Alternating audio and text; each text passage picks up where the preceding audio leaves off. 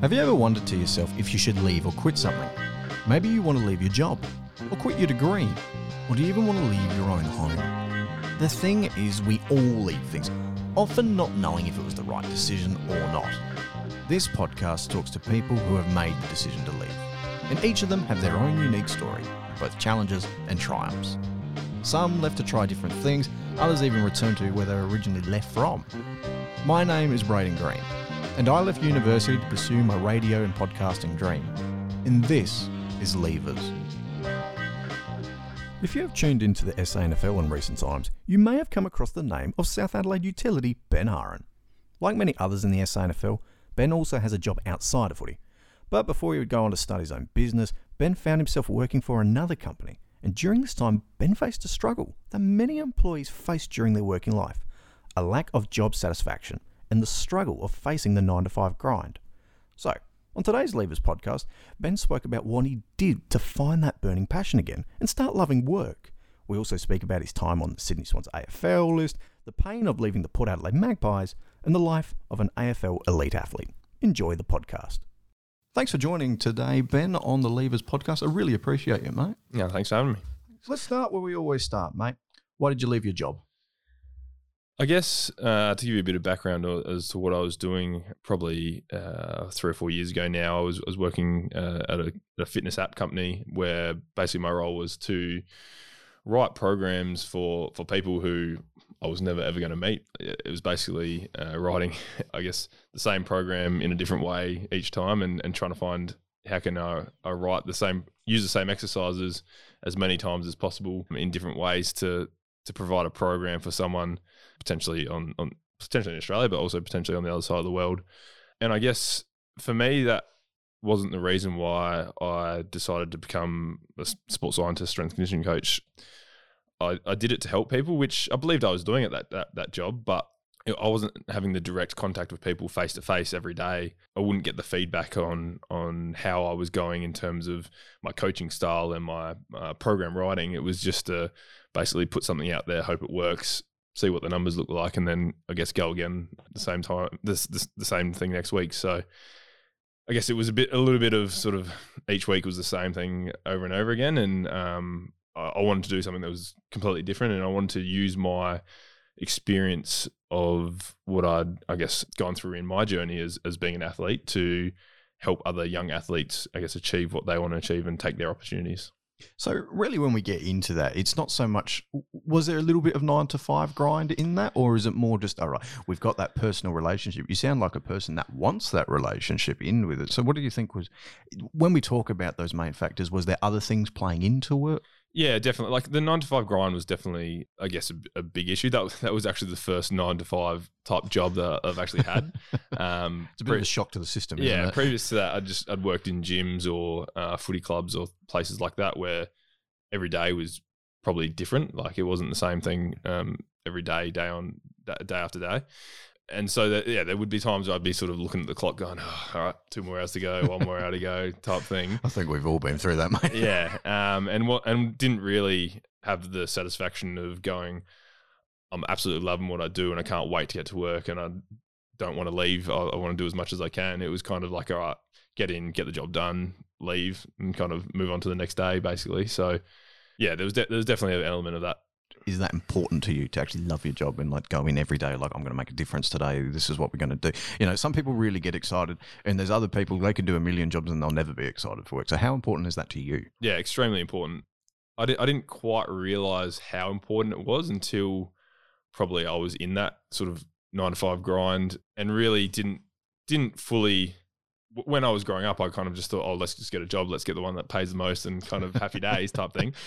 But now I've realized if you're going to spend 40 plus hours a week, five to six days a week, every day, every week of your life, like you want to do something that you, you, you enjoy. So something that I, I'm really passionate about is helping other people find their passion, whether that is in, in sport or as an athlete or whether that is in their career. And I, yeah, it's kind of, it kind of took me a while to un- understand that, but I guess I've come to the realization now that like I think everyone should be doing something they enjoy because you're going to get a lot more out of it. And if you're spending so much time on it, why, why do something that you don't enjoy? So yeah, I wake up every day now and I'm I'm excited to come to work and excited. Like to, to be honest, I don't even call it work. I it's a business that I run, but like it to me, it's not work. It's just a part of my life and what I do. So it's not, it's not even work to me. Yeah, we're going to get onto that a bit later. So I'm really interested to to dive into that. So when you've made that decision to leave, then so you've made so you were the program coordinator, correct? So you leave.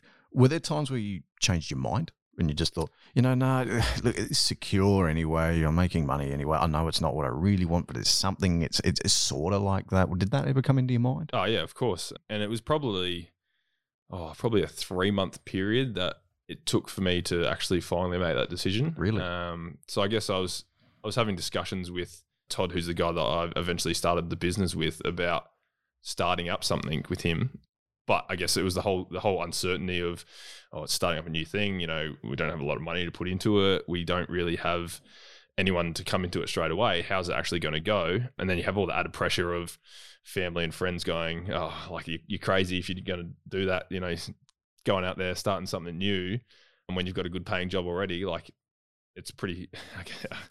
there's pressures from from outside sources to to just kind of stick to what you're doing and and really it, took a lot of effort time and energy to actually finally come up with the decision to go actually no i'm going to step away from this and i'm going to start my new journey. How hard is it to defeat those pressures mate? Because a lot of people go through this every day and i imagine if you're listening to this podcast now you may even be going through that. So how did you get around that? Is it just pure determination? What is it yeah uh, like it, it was definitely hard and when you have i guess uh, people such as as family and, and friends who are they, they care about you and they want to they want to oh they want the, what's best for you or what they think is best for you. Yeah. It, it is quite a difficult decision. I guess the way that I dealt with it was I, I kind of looked at what would, what did I actually want to achieve in life and what what brought me the most happiness and I guess at the end of the day it came down to do I want that more than what I guess having to deal with the pressure of people saying um, why are you doing this type thing? Yeah. I, I, guess like a lot of people out there probably have parents or or uh, spouses or whatever who are going who are telling them no don't do this don't do this don't do this. Whereas sometimes you just kind of got to block that out and go well this is actually what i want to do. Um, i'm going to do this for me and not worry about what other people are saying. Sometimes you got to take a risk. Sometimes it might pay off. Sometimes it might not. But yeah i think you just got to understand what you actually want in life and and not think about trying to please other people or yeah, make other people happy. Think about what's going to make you happy, and and ultimately where what's going to get you to where you want to go in life. Nice, mate. That's, that's a really positive like way to look at it, and it's really, I, I bet you're really proud of making that decision as well. So, I guess in that case, did you ever regret leaving your job because you sound really happy with what you've done? But were there any regrets at some point, like especially because we always hear about the first month is can be really hard for people when they're starting new things, starting new businesses. Was there any regret that you went, no, I should, why did I uh, leave this? Nah, to be honest, I don't think I've I've really had any regret because as soon as I started doing what I'm doing now, I, I knew that this is what I wanted to do and this is where I wanted to be. And the, there's days where it's hard and it gets long and maybe things aren't going the way that you want them to go. But at the end of the day, I'm doing something that I'm passionate about. Ultimately, it's up to me in terms of what I want to get out of this. How much effort I want to put into it is going to help me get what I want out of it. So basically, yeah, I guess it's my own destiny. My destiny's in my own hands, and I have the ability to, if I want to work and and make sure that I'm doing everything that I want to do, that I can actually get the results out of it that I want, rather than sort of working for someone else and I don't know, just getting there and rocking up and doing what I have to do, going home, and then restarting in the next day. So, what was the first thing once you did when you left your job? You know, what's that first thing? Because you've you've gone now, you've left. Um, I suppose that security about it, and it's always that big decision of going. All right, this is the new direction I want to do. What's the first thing that you think of? Is it simply creating a business? Is it making little goals for yourself? What did you do? Well, I guess it wasn't really because it because it wasn't like a all right, I'm going to do it straight away type thing. It was a a bit of a process for, as I said, probably about three months where we were having a lot of discussions around what we were going to do, how we're going to do it, is it going to work? Yeah. Um, so I guess it was identifying what we needed to do um, in order to be successful, and then putting in place things such as all right, well, we're trying to train athletes, so we need a space to train them in. So we need to find that first off. All right, then how are we going to go about getting athletes? How are we going to do programming? How are we going to do this, that, and the other? So I guess it was about planning all that to make sure that we were meant that I was I was quite sure of where we were going in terms of the direction we wanted to head. How we were going to do it, there's still a lot of questions about that, no doubt, and it wasn't it wasn't a straightforward process by any means. And even today, it's not a straightforward process. But um, I really just made sure that yeah, I, I was certain about the direction we wanted to head, where we wanted to finish up, and Yeah. then everything kind of. We talk about the process all the time um, with athletes. It's it's not it's not the I guess the end goal that should be the the determinant on how you how well you do or the driver of, of what you're trying to do. It should be, I guess, focusing on the process and making sure that you get all the little things right along the way to really one enjoy the process because ultimately if if you're getting to an end goal like basically get to the goal and, and then what so Yeah. if you haven't enjoyed the process then i guess how do you need to make sure that you, you do that to make sure that you really understanding what who you are and what you want to achieve and then that that gives you the satisfaction rather than the actual goal gives you the satisfaction So, on that process, then, what would you say to the everyday person? Because we know that athletes really have to focus on the process. What would you say to someone who, I guess, that is a little bit foreign to them? But they, I mean, I think it's actually more similar than they think sometimes, a process. We all have a process. How do you really make a process fun? How do you develop a process? What, what do you do in a professional sport and uh, even your business now, really? So I guess our biggest thing that we try and do with our athletes when we talk about the process is we go, all right, well, what, what is your end goal? It's good to have an end goal, but then what's the steps that are required to get there? So I'll give you an example of one that I gave last night at a, a talk I did with a footy club. So if my goal as a footballer is to become the best defender in the league, Yeah. how do I go from just being an okay footballer to becoming the best defender in the league? It, it doesn't just happen. It doesn't I don't rock up one day and then all of a sudden I'm the best player in the league. Yeah. there has to be a step, a process, on, on step by step of how I kind of get there and tick things off along the way. So, is it that I need to win every one-on-one contest that I'm in, which is because if I win that every one-on-one contest, that's going to help me become the best player in the league. Yeah. In order to win those one-on-one contests, I need to do maybe 10, 10 minutes of extra bodywork um, training after our session. Yep. And then, and maybe before that, I need to do three times a week in the gym where I build up my strength. So that then, then you kind of reverse it and go, all right, if I build up my strength, then therefore the 10 minutes of extra training I'm doing is going to be a lot more beneficial because it means I'm not going to lose those one-on-one contests, and then I'm going to basically become Yeah. the best player in the league, hopefully. Yeah, exactly. We all hope to get to that Yeah. point. Doesn't always happen, but yeah, I mean that's a good way to look at it. I think if you can get your own process right, everything. really yeah, and you can do that with anything in life. It doesn't have to just be sport. It could be your career. If you want to get to a, a certain career, like actually map out the steps that you need to take to get there. Don't just think, all right, well, one day I want to be CEO.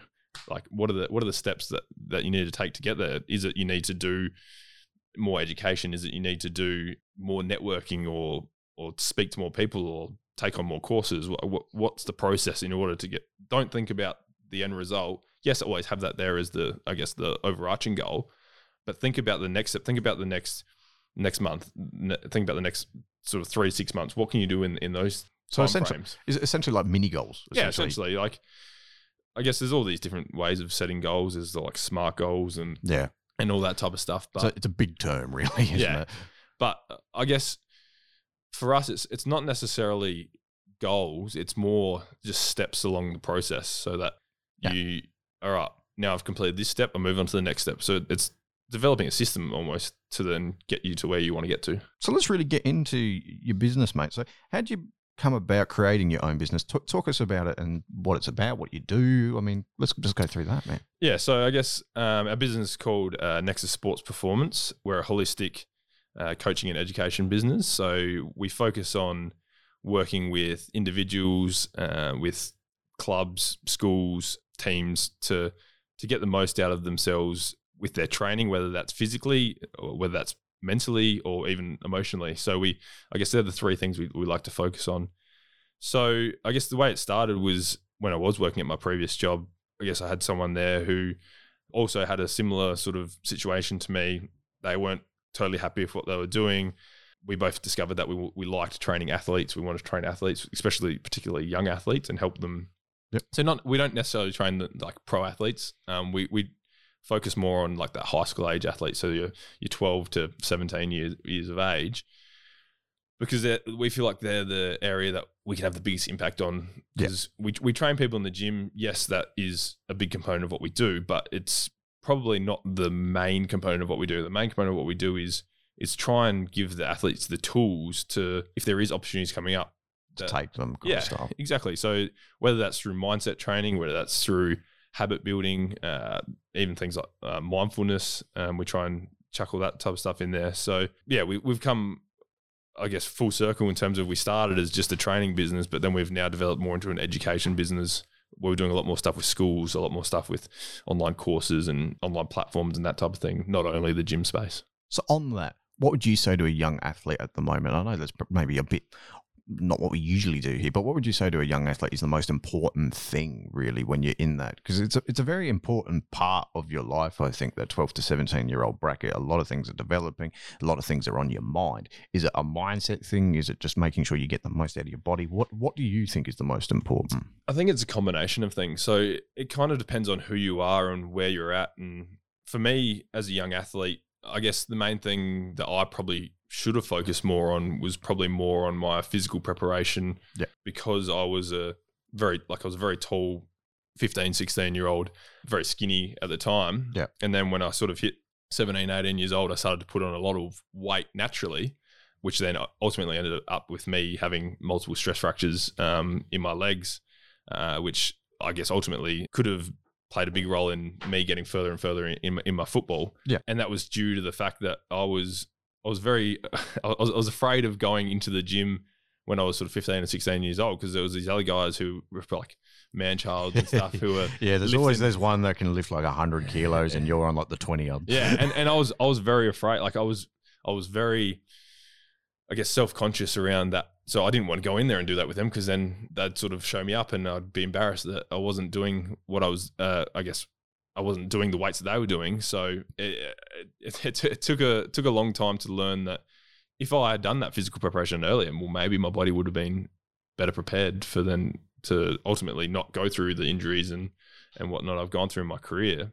And I might have been, uh, I don't know, I've, I've played 100 games at SANFL now. I might have might have played 200 games because I've missed that many games that, um, yeah, it, it's kind of cost me a fair bit through injury. But yeah, I, I, I guess to come back to your question, it's there's not really a one size fits all type thing. It's it comes down to identifying where's your biggest areas of improvement. For some people, physically, they're actually they're really good, Yeah. And it might be a bit of mindset training or just habit building. So habit building is key. Like not only not only in sport but in life. If you can develop habits that contribute to you having a, a life where things are systematized a lot better and you can it gives you a lot more t- I guess free time to to do things you enjoy to Yeah. to I guess if you if you don't really like what you're doing at work, how can you I guess systematize that in a way and build habits around that so that then you can do other stuff outside of it that you like doing. And I guess that's we focused on a similar thing with our athletes. How did you get past that embarrassment phase? Is it because that sounds really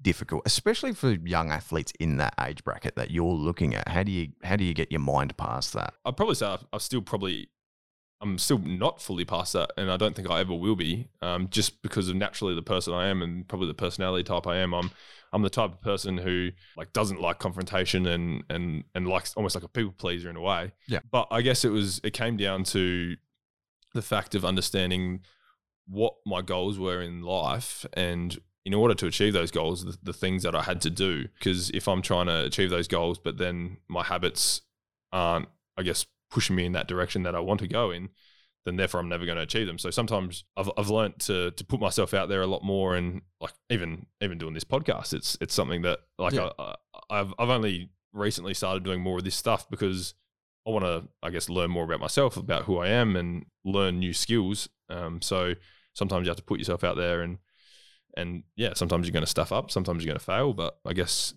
I've now got a mindset of everything's learning. It's not there's no such thing as failure. Really, it's about how can I learn from my previous history or previous experiences to then make my future experiences even better. So we'll get into the next part really then, because I really want to talk about you. You've learned from your experience and stuff. So during this period of your life, when you're leaving your job and you're really thinking about what you want to do, do you think it actually helped that you were delisted by the Sydney Swans? Because this is a time where athletes such as yourself, I imagine, now have to assess what they really want to do in their life sometimes. And I can imagine that this is a very hard process for most people. I imagine some it may be a little bit easier if they were expecting it. Talk us through that. Did it did it help? Yeah, definitely. I think if that hadn't have happened, who knows where I would be today. And I think it's a combination of not only that, but also going through other difficulties in terms of injuries and uh, getting dropped. Like I remember the year that I came back from Sydney, I was playing at the Port Magpies, I'm starting the reserves team, and then eventually I actually got dropped from the reserves team. So I've gone six months ago, I was on an AFL list. Now I'm playing amateur football. Like it was a bit, again, it was that I felt that embarrassment that, oh, like what, what are people going to think about me? Yeah. So yeah, I guess it, re- it, it really came down to, I guess, understanding who I was more and what I wanted to do, and then using those experiences that I've like. I think I think the the injury thing has been what shaped me significantly. A because it's helped me understand patience, resilience, adaptability.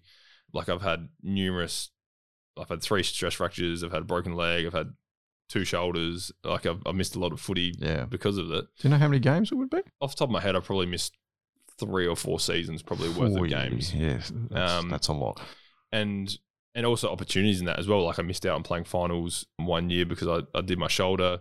And there, there's other times where I've missed, I guess, probably missed opportunities because of injuries. But uh, like all of that has kind of shaped what I do today, and everything that I do today is, I guess, about helping young people achieve through learning, through understanding, and I guess through my well mistakes or experiences or whatever you want to call it. Yeah. Um, so that I can then, I guess, impart my wisdom on them to try and help them not have to go through some of that stuff so that then they can have a bit more success through their journey without having to go through the the lowest of lows kind of like what I've had to go through at times so Yeah. yeah I guess it's it's definitely shaped who I am This this makes this question a hard one. This one, how was it being told that you were delisted? What's going through your head at this moment? Because from the outside, from people that are not professional athletes, we we see like we've only seen some recent videos and stuff like that, and how that experience can be, and it it looks devastating, mate. I mean, you're essentially being told you lost your job. How was it for you, mate? Because I can imagine that would have been bloody hard. Yeah, it was it was a difficult time, and I guess the thing that probably made it more difficult for me was like I was on a one year rookie contract when I rocked up. Halfway through the year, kind of I got I got injured again. Prior to that, I guess speaking to my manager and stuff, they're like, "Yeah, no, they're loving what you're doing. Pretty sure you're going to get another year." I guess throughout as as the year kind of got went further and further along, it kind of got a little bit like, mm, "We're not quite sure. Don't really know." Yeah, Like you're a little bit injury prone, so they're not quite sure. And then it came to have my final meeting, which is a very intimidating. I, I still, I remember the meeting in terms of kind of who was in there, where it was, and I, but I, I couldn't tell you anything that was said in that meeting. Boy. But that meeting actually, I, well, actually, sorry, I can- tell you one thing that they said was was um uh we're going to wait till the end of the trade period to decide whether we're going to keep you on or not, that must be horrible. which is about two weeks time. yeah, So for two weeks, I'm kind of sitting there in limbo, going, oh, "I hope they don't pick someone up who's going to take my spot." Basically, yeah, uh, and unfortunately, they did. And then I remember getting the phone call. Uh, I was actually down at the beach, just come out of the water, and, and my phone rang, and it was Swans coach John Longmire. And he's basically going, "Yeah, sorry, mate. Um, yeah, we've picked up this other guy. We- thank you for for what you your time at the club, and we think you're going to be a good player, but unfortunately, for Yeah. X, Y, and Z reasons, we're not going to keep you on." And I guess that was a time like that time.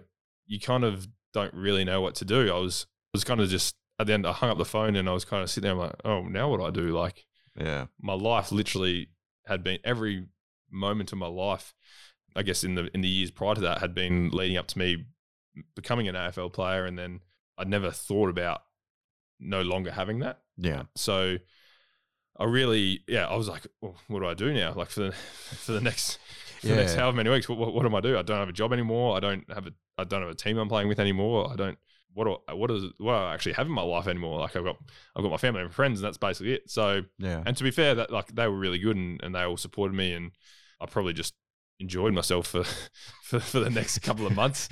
yeah, just uh, like went out and hung out with my friends and yeah, did whatever with them for a few months before then going, all right, well maybe I need to actually start looking into a, a career outside of football now. Yeah. So there, then signed up for uni and and did all that. But yeah, it was definitely definitely a tough period and uh, like the phone call, like you, it's a phone call that you never want to receive, but No. at the same time, I was kind of I was I was half expecting it, but at the same time, I was very hopeful that it wasn't going to happen. But yeah, it's it's hard when someone tells you basically that everything you've ever worked for, like we're taking it away from you. It's it's not not Mm. easy. So on that phone call you had with Horse, are you believing in what he's saying? You know what I mean? We think you're a good player. Is there a part of that? Was there a point where you, point where you went, no, I'm doubting what you're saying here. You're just really dumb. Is it is it anger? Is it sadness? You know what I mean? Because Um, I imagine actually hearing that point is just like, okay, this is the coach. Yeah, it, it probably, and again, it probably goes back to my own self belief. Like I probably, I probably didn't challenge. Like looking back, what I think I should have done was in that that meeting with all the coaches is probably challenge them a bit more and probably put my case forward a bit more rather than I basically just sat there and they told me what they were thinking. Yeah. Um, but that was, I guess, a lot down to self belief, and I didn't, I didn't fully believe in myself, and like the fact that I was on an AFL list to me was still like an amazing thing. That I was like, how am I on an AFL? I'm, I'm sitting next to Adam Goodes in the change rooms, like, Yeah. like this guy's 300 plus games, um, like Brownlow medals. I'm this kid that has just been injured for the last two years and done nothing. So yeah, I guess it was a lot of self belief that wasn't there. Had I had a conversation um, similar today, I think it would go completely different, and I think I'd probably stand up for myself a bit more. Not that I was getting pushed around, but I think I would. I'd voice my opinion. You wanted to show that you care almost. Isn't yeah, and I guess, I guess I'd try to convince them of why they should keep me on, rather than kind of accepting what they thought.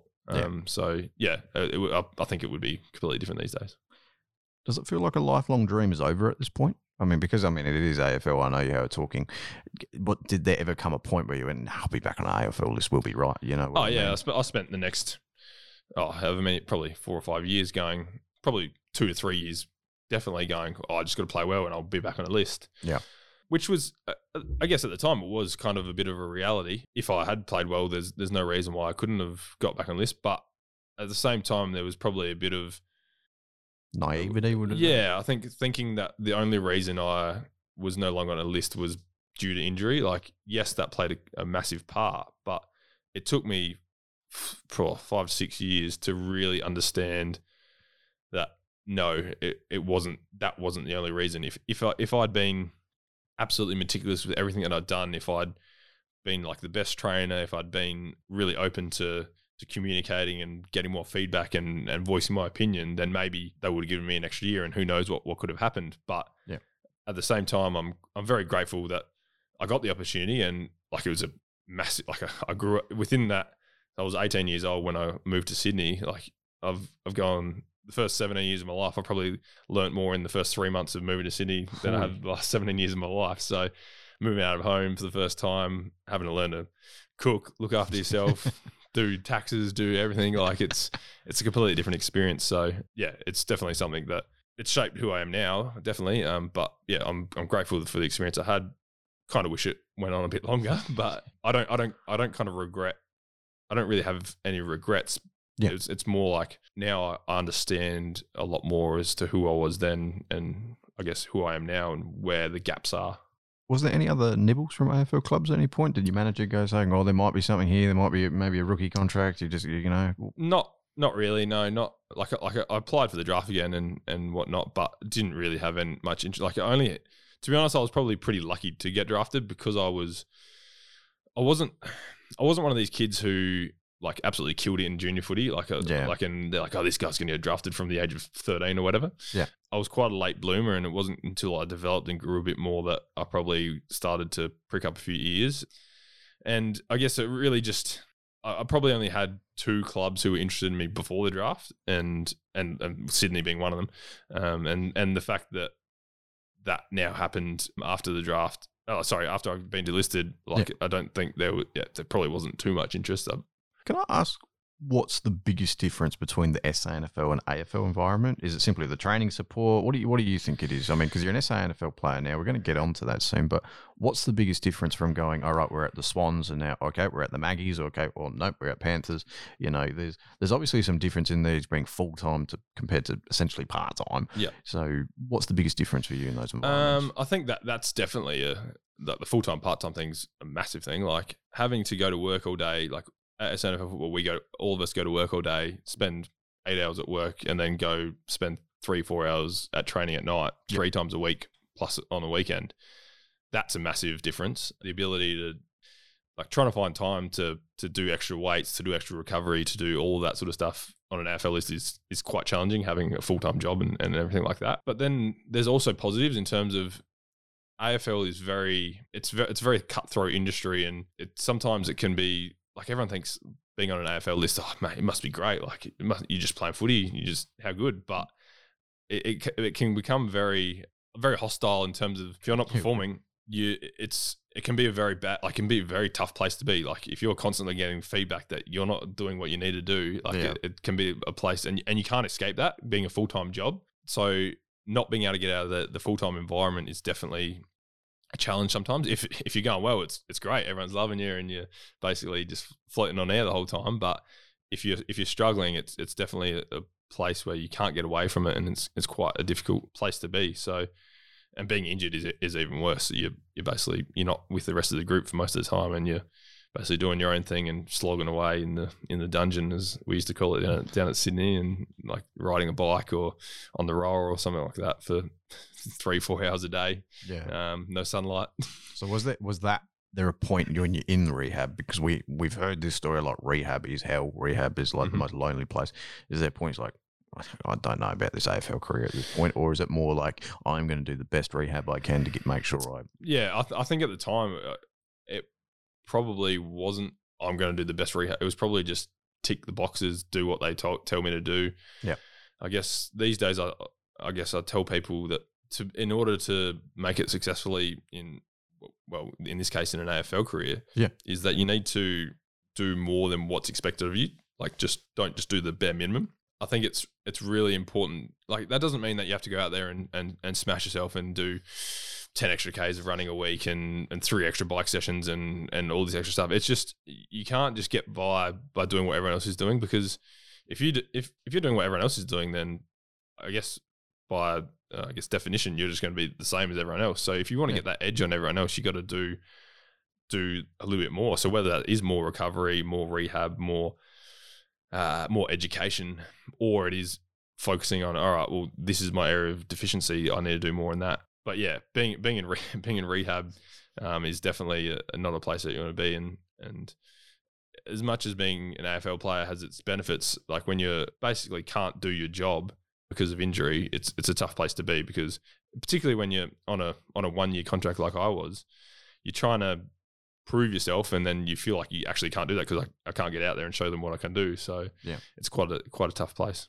Hard question next, mate. It really it hurts me to ask this, but does it hurt to know that you didn't play an AFL game? Yes and no. Not so much these days. Definitely at the time, it probably did. Probably still in my uh, early 20s, I guess that's all I ever wanted to do was to play an AFL game. Yeah. Whereas now, I kind of think, oh, it'd be nice to play an definitely would definitely would be nice to play an AFL game, but but my life isn't defined by that. Whereas I think that when I was in my teenage years and early 20s, like my, all I ever wanted to do was play AFL.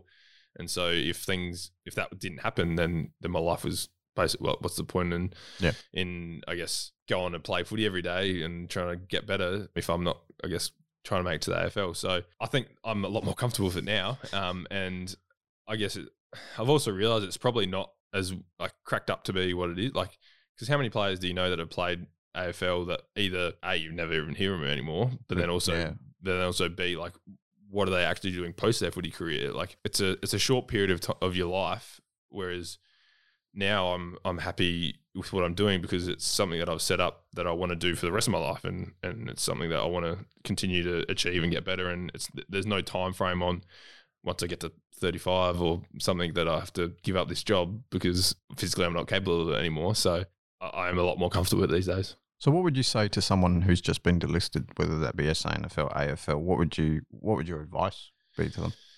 I think it's probably be is to sit down and actually evaluate yourself in terms of what do you want to achieve, what are your values, what are your goals, what what makes you passionate. Like a lot of people think that, particularly like I think the public perception is that AFL players all love playing AFL, which is one of the furthest truths, uh, furthest thing from the truth, because there are so many players that play AFL because they're good at it. Yes, they would have enjoyed it probably pl- growing up, and but there's so many people that do it because it's it's their career. Like people, It's a job. yeah, exactly. So if they if if they were to get paid the same amount but not have to play football, they would happily they'd happily do that. But Yeah. I guess you, you get paid quite well to be an AFL player. So it's there's, there's bonuses there. Does that annoy you? Just a quick one. Like, does that annoy you that you you really wanted to play, you really wanted to make a career, and then you had blokes that may be playing, they may get 150 games, and they're like, eh, it's just a job. Yeah, probably probably did at the time, but I guess it doesn't probably doesn't anymore because I I still think that if I was on an AFL list ten years later, would I still have the same drive and love of AFL? Because I remember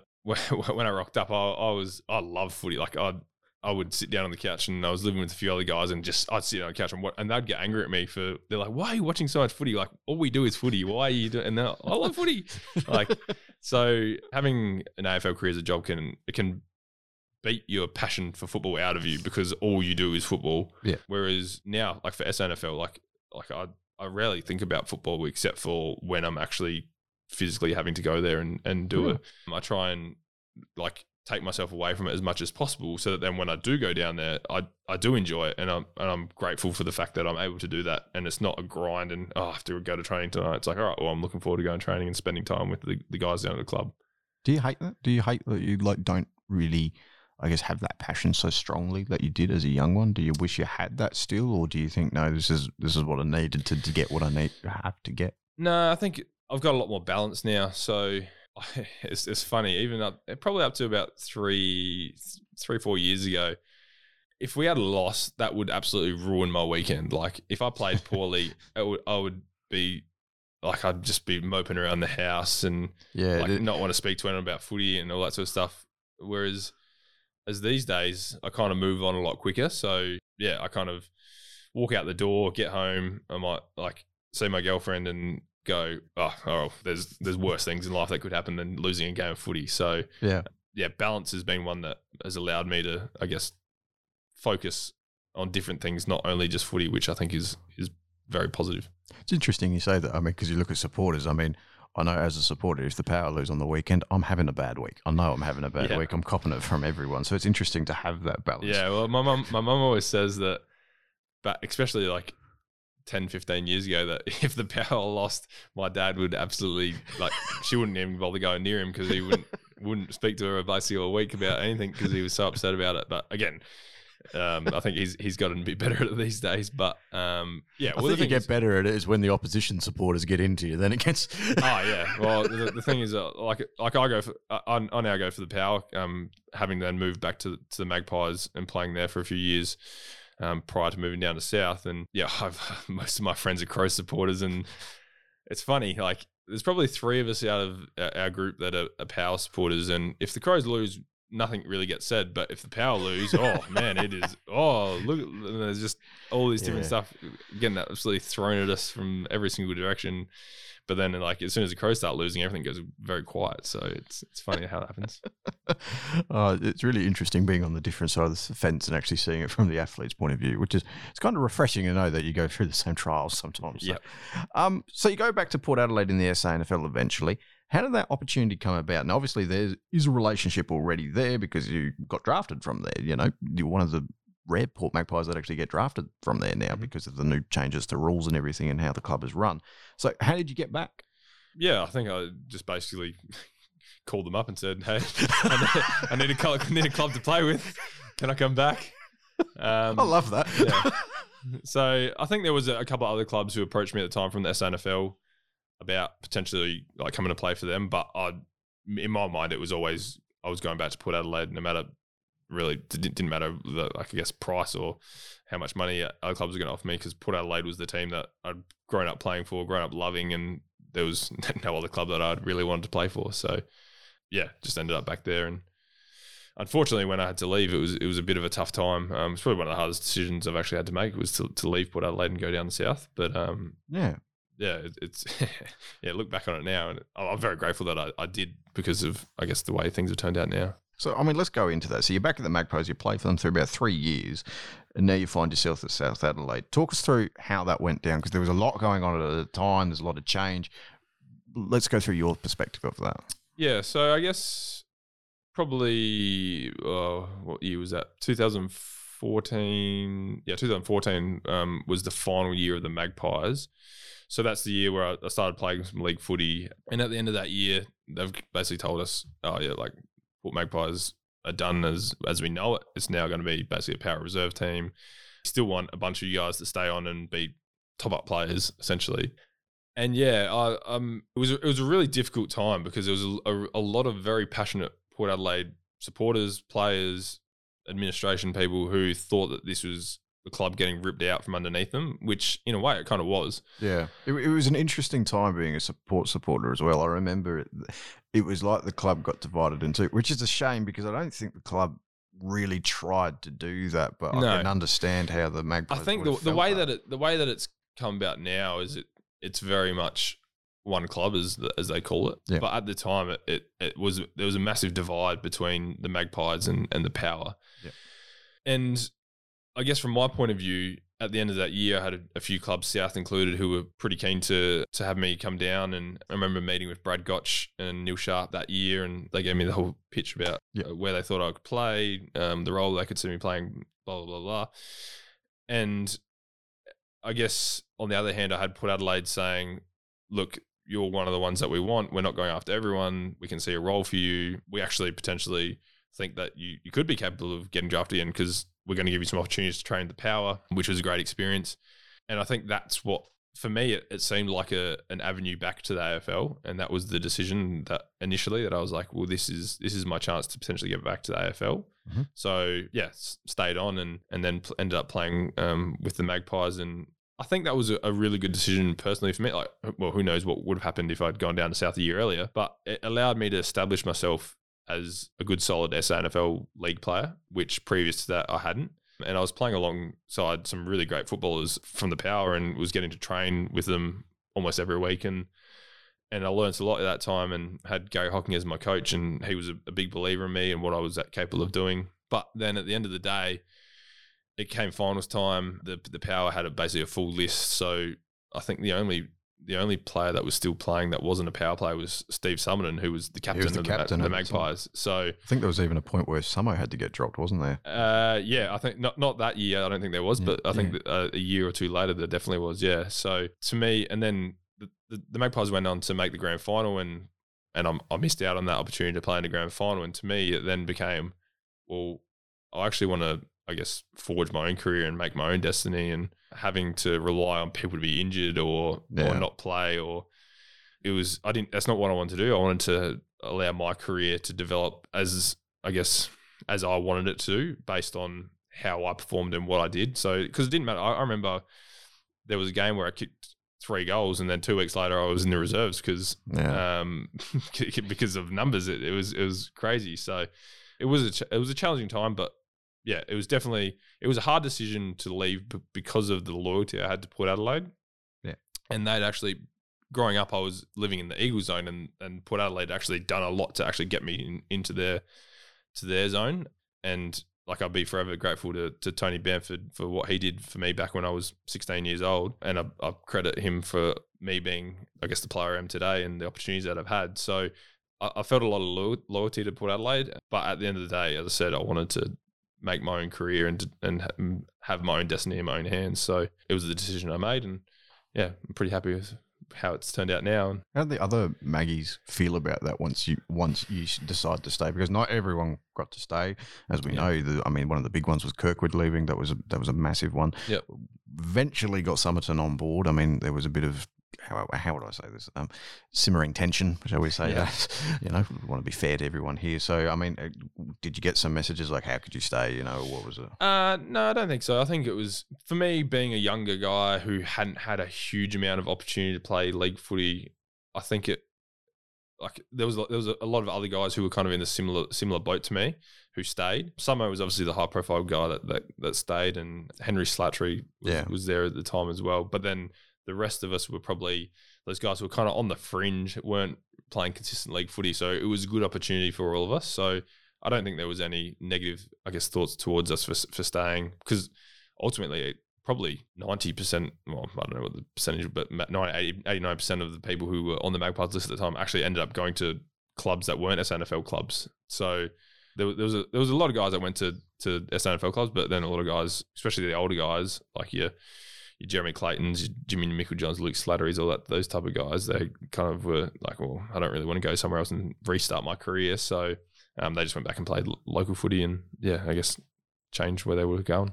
So do you see the Port Magpies are still the Port Magpies, or are they the Power Reserves now? Uh, yeah, it's it's probably more the, the power reserves Yep. these days. Like even the fact that they've they've now taken away the the Port Magpies logo. Yeah, I saw, it was, it was Which- interesting. Yeah, it's I know and I know that they're always going to keep the Guernsey and therefore they're trying to get the Guernsey into the AFL. But and and to be honest, if they do get the the prison bar Guernsey into the AFL one day, I think that will almost signal the complete transformation of the Magpies are now like the power is now the whole thing, and the Magpies are no longer the Magpies. So yeah, Would they at the same time like say to you, okay, this is Port Adelaide as well? Because I think when we look at that, it'd be nice. Well, as a Port fan, I know this is coming from a bias. It'd be nice to say that we're all one Port Adelaide now, because I mean, supporters have been getting beaten the crap out of recently. Yeah, no, so- I, I agree. Like as a as a because there's so many people out there who growing up were probably power fans or but were going for different SANFL clubs or or Yeah. Magpies fans and going for the Crows or different uh, AFL clubs. Whereas now it definitely does seem like if you're a power fan, you're also now a Magpies fan. Essentially, for a, lot of people, that's from from an outside view. Now, that's what it seems like. So you, you go to South. How does Yep. that come about? So is it Brad Gotch again? I mean, what was what was going Yep. to this? So time? yeah, at the end of the next year, Brad Gotch and Neil Sharp again rang me and sa- said they're they're still keen on on me, and I think it was a a lot simpler conversation from their point of view in terms of I'd now established myself as a league player, and they're like, well, now this is we definitely think that this is where you can fit into our team, and for me, it was like, yeah, every, the number one thing that was probably stopping me was the, the travel distance was because I I. Uh, I It's live- funny that we say that. I mean, going for AFL where you've had to go on planes for games, you know, and now you're in South Australia. You're like, oh, really? Going all the way down south? yeah, well, I live in the western suburbs, and South's probably the, the furthest club away from where I live, which is funny. But apart from that, once once I got it past the, the fear factor of, of traveling down there three times a week, I think that was it was made easier by like Matt Matt Rose had moved down there, who's now the captain the year prior to me, and I'd I'd played footy with him since under 13s or something back at Port Districts. Yeah. Um, Nick Schwartz, who's a, a family friend of mine who I've been friends with for a long time, went to school with, was also down there. So there was now familiar familiar faces, which made it a lot easier of a decision. So, what were the main differences that you noticed between South and Port Magpies? Because I mean, when we look at pure success, sadly, South has not had a lot. Yeah. And then obviously you've got the tradition of the Magpies winning all those premierships. Is it is it a mindset change? Is it environment, or is there similarities that you think? Because I think South, while they haven't been successful in terms of premierships, recently they've been doing pretty well in finals and everything. There's been a couple of times that they've gotten close. So, what were the what were the differences? You think? Yeah, there, like, as you said, there definitely were differences, but there was also similarities. Like in terms of differences, like Port Adelaide had a, very, very strong history and club culture around the history, which I now believe South now has like we've developed that a lot more Yeah. probably in the in the eight years that I've been there. And I guess South prior to going down there, I always thought of South, oh, South like the they're always a team that's kind of down the bottom of the ladder. They're, they're not doing that much. Like they, they weren't in my mind like a, a big player in the game of SANFL. Whereas now I feel like we are a, a big team in terms of people. People hate coming down and play at Noarlunga, which is a good thing because It makes it a fortress, really, doesn't it? yeah, it's it's not only not, not only a tough place. It's a it's often cold and wet down there, but um, it's also like we've developed a, a team and a, a culture and a brand around what we're trying to do that we're a hard team to play against, and we're never an easy beat. But I think a major difference in South success over the last few years can be contributed to our junior programs and. Again, Tony Bamford moved down there a, a while ago now and took over the junior programs and and I think for a long time when I was when I was playing juniors at Port Adelaide, South were like we'd beat South by 100 points every time we played them. Like South zone wasn't strong at all. Whereas now our 16s and our 18s have been in the in oh, the last three or four years, we've almost been in every single grand final. So um, our junior product, and you can see like guys like Jason Horne, who's coming through now, is he's easily the uh, the best young player that I've ever seen come through the ranks, and I'm actually very excited about what his future holds for him and what he can do. What do you think he'll Um, go in the draft? A quick one on that because I think he's going to go very high. Uh, I I can't see why why.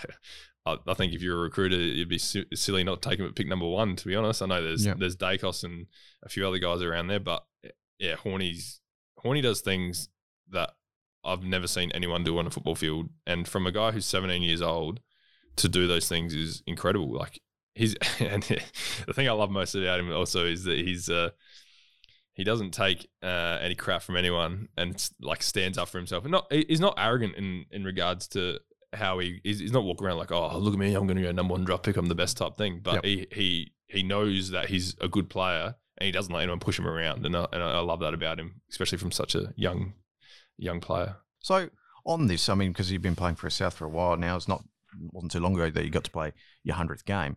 How proud of you of the career that you've been able to build yourself in the SANFL? Because mate, you're no slouch. I mean, seriously, hundred games, leading goal kicker in 2017.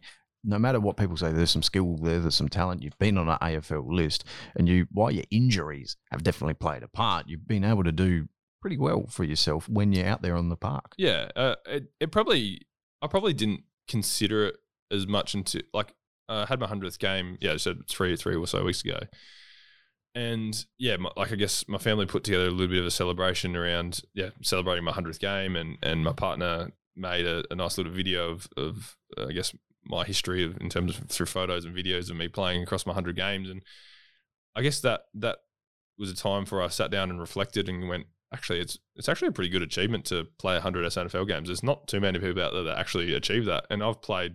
Oh, there's hundreds, if not thousands, of people I played with along the journey. Might have been better than me, more skilled, more talented, but there's so many people I've seen that just basically hit like a little speed hump and basically give up and go, ah, stuff. I'm just going to go back and play local footy, or I'm just going to chase cash or anything like that. Yeah. and it's something that I've been proud of is the fact that even though I've I've had, there's been plenty of times where I've got dropped. There's been plenty of times where I've got injured.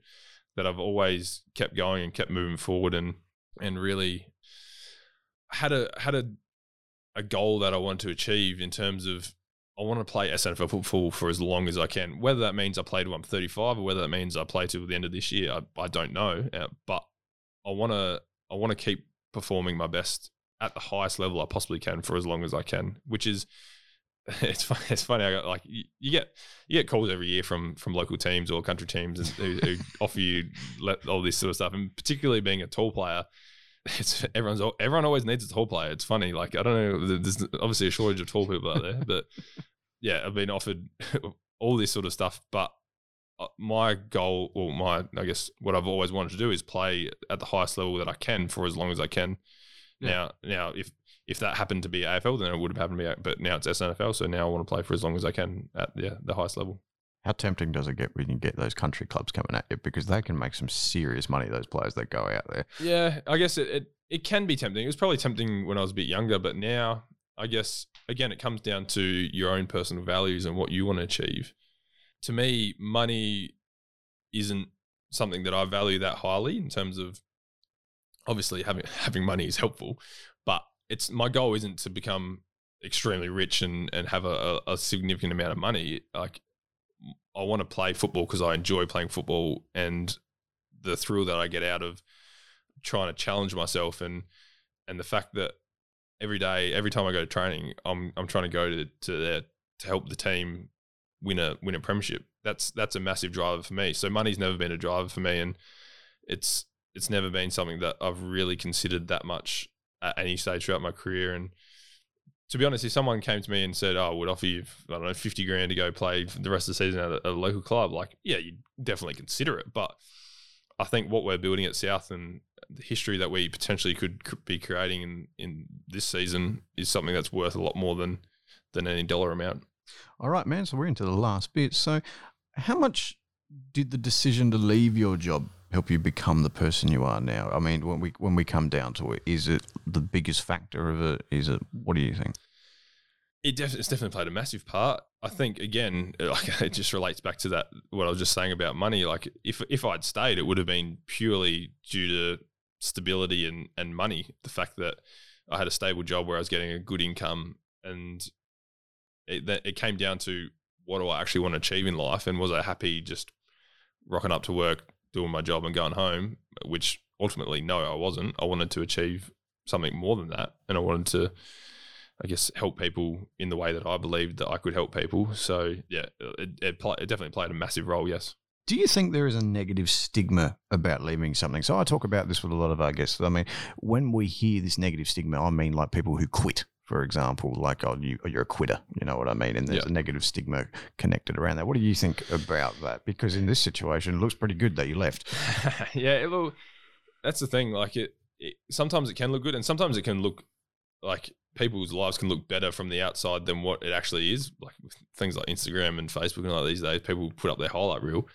But I think that really it comes down to yes, there's there can be challenging times in terms of pressures from other people or um, pressures to to stay in a job or pressures to keep a roof over your head because you bring in a certain amount of money and that sort of stuff.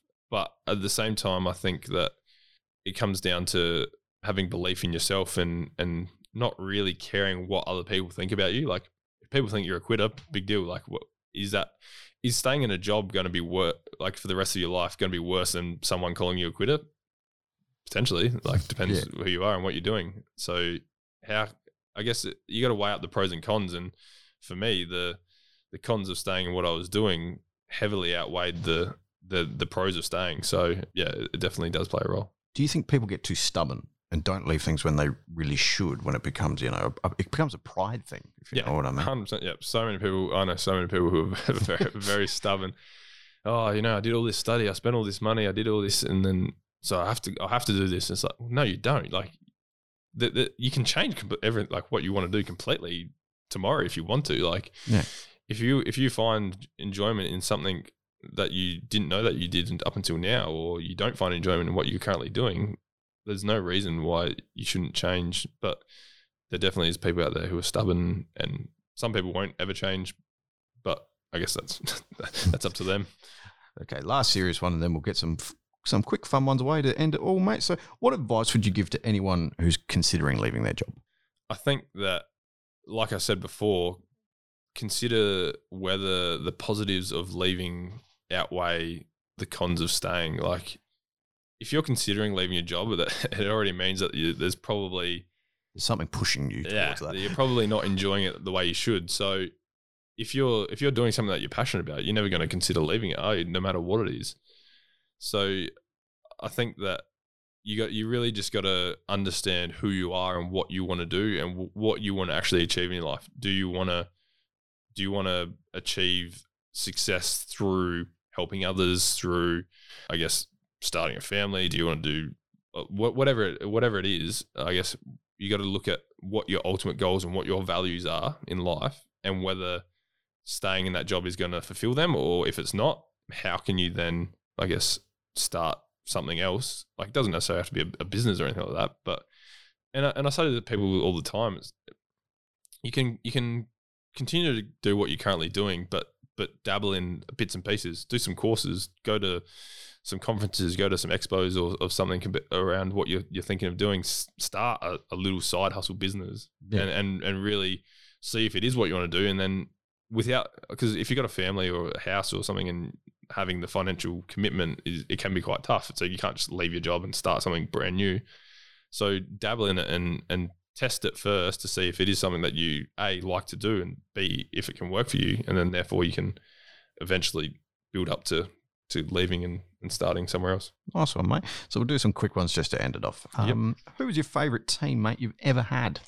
Oh, geez, that's a very hard. He's about to tick off some teammates. Yeah. I think in terms of who I love playing with and who I love watching, I think like Joel Cross is is definitely uh, like I admire his ability to do the amazing things on a football field for a guy his size and. Uh, he, uh, it's just, you see him do things that you're like, how how can this guy be doing this sort of stuff? And from an admiration point of view, he's definitely number one. Best coach? Whoa, it's hard. Might I want to name your current one. Yeah. I think. Well, uh, I think there's each of my coaches have, have had different benefit, uh, different positives to them. But I- I think into Jarrad Wright is is definitely an amazing coach in terms of his passion, his ability to process games and um, understand opposition and, and how they work is is is really good, and that's definitely a very beneficial thing. And his connection to the players. I, I know you hear a lot these days that, but the connection to, to players is is, an, is a massive thing. His is, his has probably been the best out of all the coaches I've had.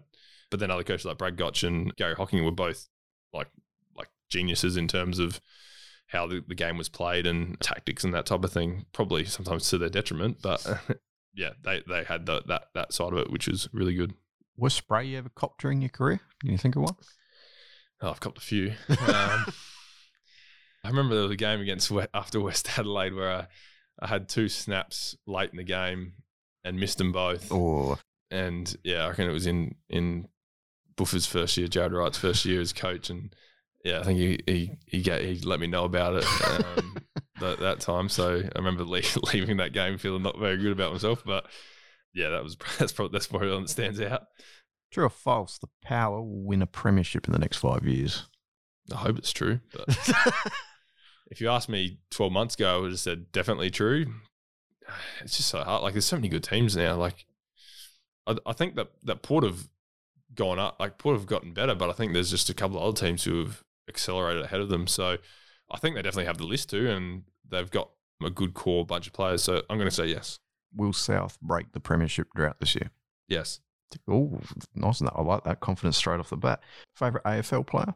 Probably like I, I, admire Travis Boak for the way that he goes about things, um, particularly after having like two years ago or whenever it was, where he, it looked like he was almost done with his career to able to come back and I guess now be playing. At, he's one of the elite players of the game still, and just his longevity, like something we speak about all the time at Nexa, that longevity is something that's very well, very important to us and something that we strive to do is we don't focus on becoming a good player for a short period of time. We, we, we want to focus on how can we become a great player for an extended period of time. So he's one that I admire.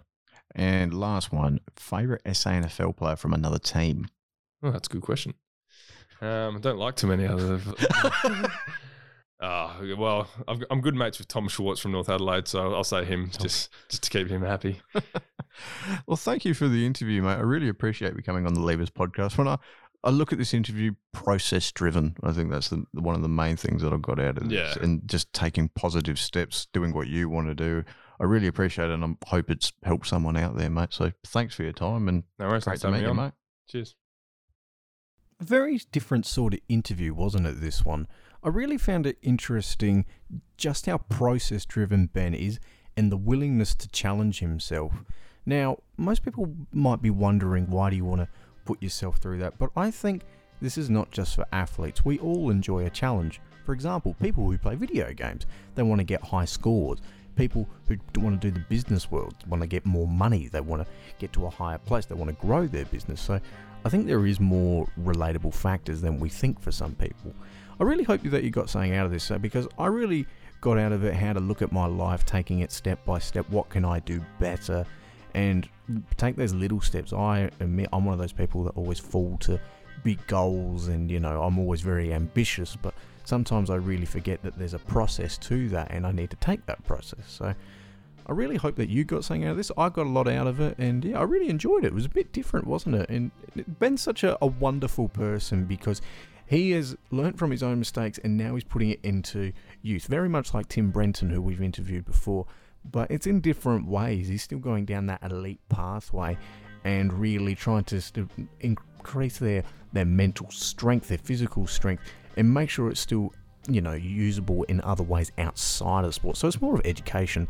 And I think anyone that's willing to go into education and help people really deserves a pat on the back. And still a wonderful SANFL career and got to an AFL list. You can't take that away from Ben. So well done to you, mate. Really appreciate having you on the podcast and yeah, I think you're going to help a lot of people. So, anyway, um, tune into the next episode of the Levers podcast, and we'll see you then.